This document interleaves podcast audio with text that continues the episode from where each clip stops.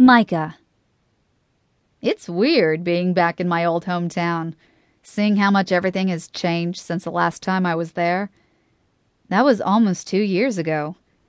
I've spent all that time between Afghanistan and bouncing all over the country for training. The last couple of months were all discharge preparation, classes on how to make it in the real world now that I'm no longer active duty in the Army. They talk to us like we're idiots like none of us could figure out how to rent an apartment or fill out a job application. I guess some of the guys need it, but I'd already been out on my own for a couple years when I joined up.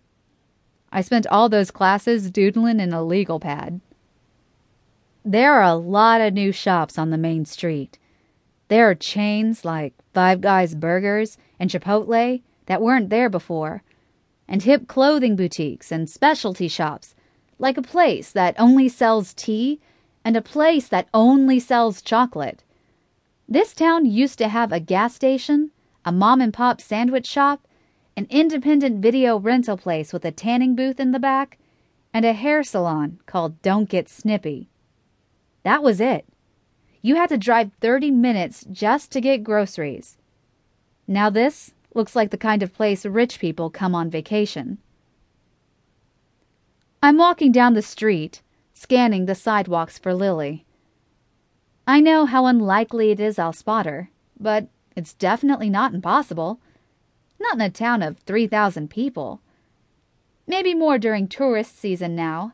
I notice a lot of the houses downtown have been turned into B&Bs with names like the Come On Inn and Honeysuckle Arms. Weird. Ian. People bitch about getting stationed at Camp Lejeune. I mean, sure, it's not Okinawa. There's nothing exotic or fun about Jacksonville, North Carolina. The town is mostly big box stores and chain restaurants, and there's not much of a nightlife. It's great for me, though.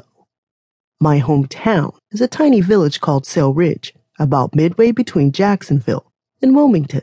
The first day I have off, I hop in the truck I got for $2,500 off of Craigslist and make the half hour drive down to see my Grammy Casio. Grammy's still living in the little wooden bungalow my dad grew up in. It gets drafty in the winter and stuffy in the summer, but she loves it. When I drive up, I see the lawn is still well kept and covered in gnomes, flamingos, and tiny decorative windmills. The flower beds are in full bloom and full of those colorful glass watering bulbs. There's a hanging planter on the porch, bursting with tomatoes. It's good to be home.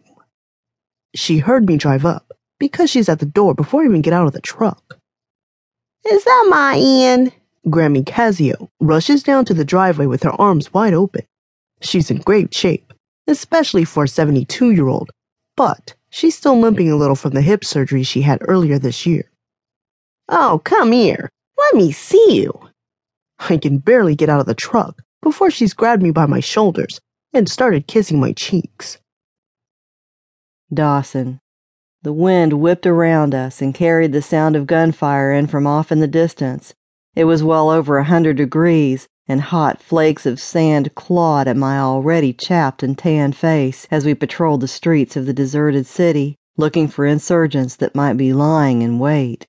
I tried to imagine what the city must have been like in the past when it thronged with life. I wondered if there were food vendors that stood on the corners, and men and women in brightly colored clothing selling their handmade goods from haphazardly built kiosks and wooden carts while children laughed and played in the streets. Looking around now, it was hard to imagine. The only buildings left standing are massive chunks of cement, devoid of anything that could be broken, burnt, or stolen. The sidewalks are cracked and riddled with empty gun shells.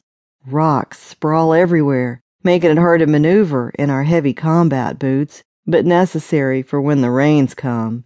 Rain is far in the future today as the sun continues its relentless assault. The sound of engines approaching from behind us split through the silence of the day. We stepped aside as a convoy of trucks and two M1 tanks rolled by. I lifted my hand to the gunner covering the rear of the more than 10 vehicle convoy. The base was breaking down. By next week, we would all be out of here. The U.S. is pulling out. The war is over, supposedly.